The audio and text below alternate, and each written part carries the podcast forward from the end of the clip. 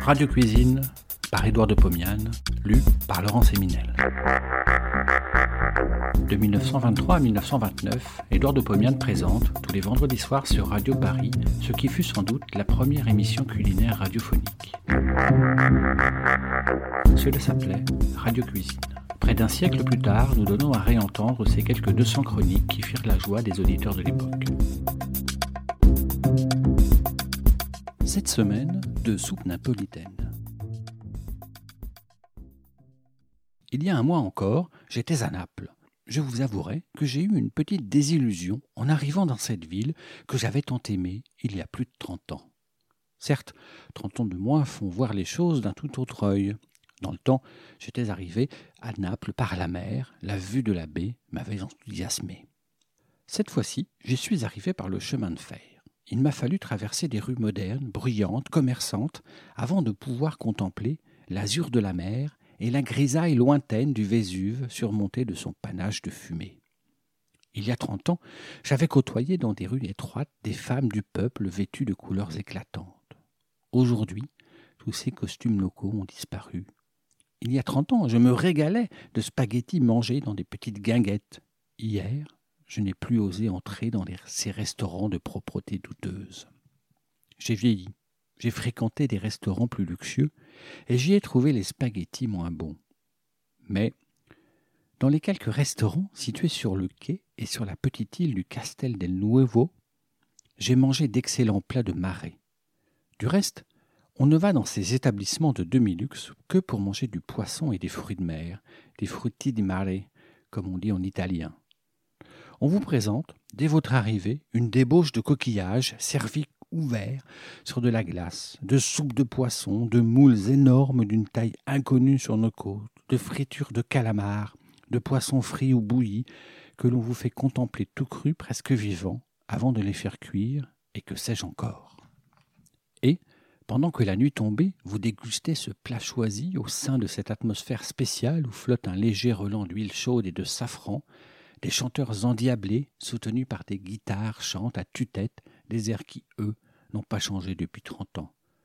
O sole mio, funiculi, funiculi, funicula et Santa Lucia. Dans un tel restaurant, j'ai mangé deux soupes un peu spéciales. Je vais les refaire devant vous. L'une est une soupe aux moules, l'autre une soupe aux poissons et au riz. Soupe aux moules. Un litre de moule, un demi-verre d'huile d'olive, 125 g de mie de pain rassis, un demi-gramme de safran en poudre, 6 échalotes hachées finement, un litre d'eau. Les moules sont grosses, grasses, achetées dans un magasin de confiance. Elles ont été lavées, grattées et bien vérifiées pour éliminer celles qui pourraient contenir de la vase. L'huile est de la bonne huile d'olive.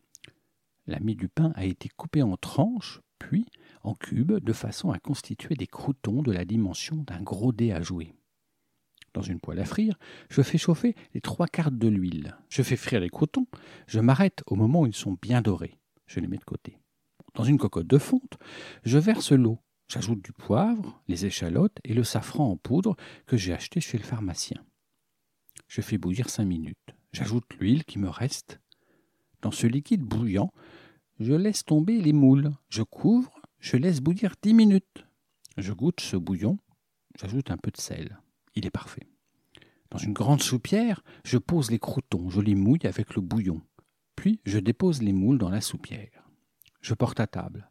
C'est ainsi qu'on m'a apporté cette soupe à Naples. C'est assez incommode à servir. Je donne d'abord des moules dans les assiettes creuses. Puis, dès que je puis atteindre les croutons, je les ajoute avec du bouillon. Soupe au poisson et au riz. 500 g d'anguilles de mer. 60 g de riz, 250 g de tomates, 3 gousses d'ail, 2 cuillères à soupe d'huile d'olive, 1 litre et quart d'eau, du sel et du poivre. J'ai pris de l'anguille de mer parce que la chair du poisson est ferme. Mais tout poisson à chair abondante et ferme peut aussi bien servir. Je désosse le poisson. Je le coupe en morceaux, gros comme des petites noix. J'écrase les gousses d'ail d'un coup de poing sous la lame d'un couteau. Je coupe les tomates en morceaux. J'enlève les pépins. Dans une casserole, je pose poisson, riz, ail, tomate et le morceau de colonne vertébrale que j'avais enlevé. J'ajoute toute l'eau froide. Je fais bouillir, j'ajoute l'huile, je sale, je poivre abondamment, je couvre et laisse cuire un quart d'heure. Je goûte le riz. Il est encore un tout petit peu croquant.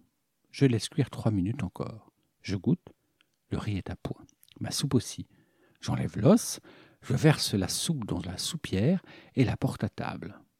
Je sers en raclant le fond pour donner à chacun autant de bouillon que d'éléments solides. Avec ces deux potages, je sers un verre de vin de cassis. Bon appétit et à la semaine prochaine.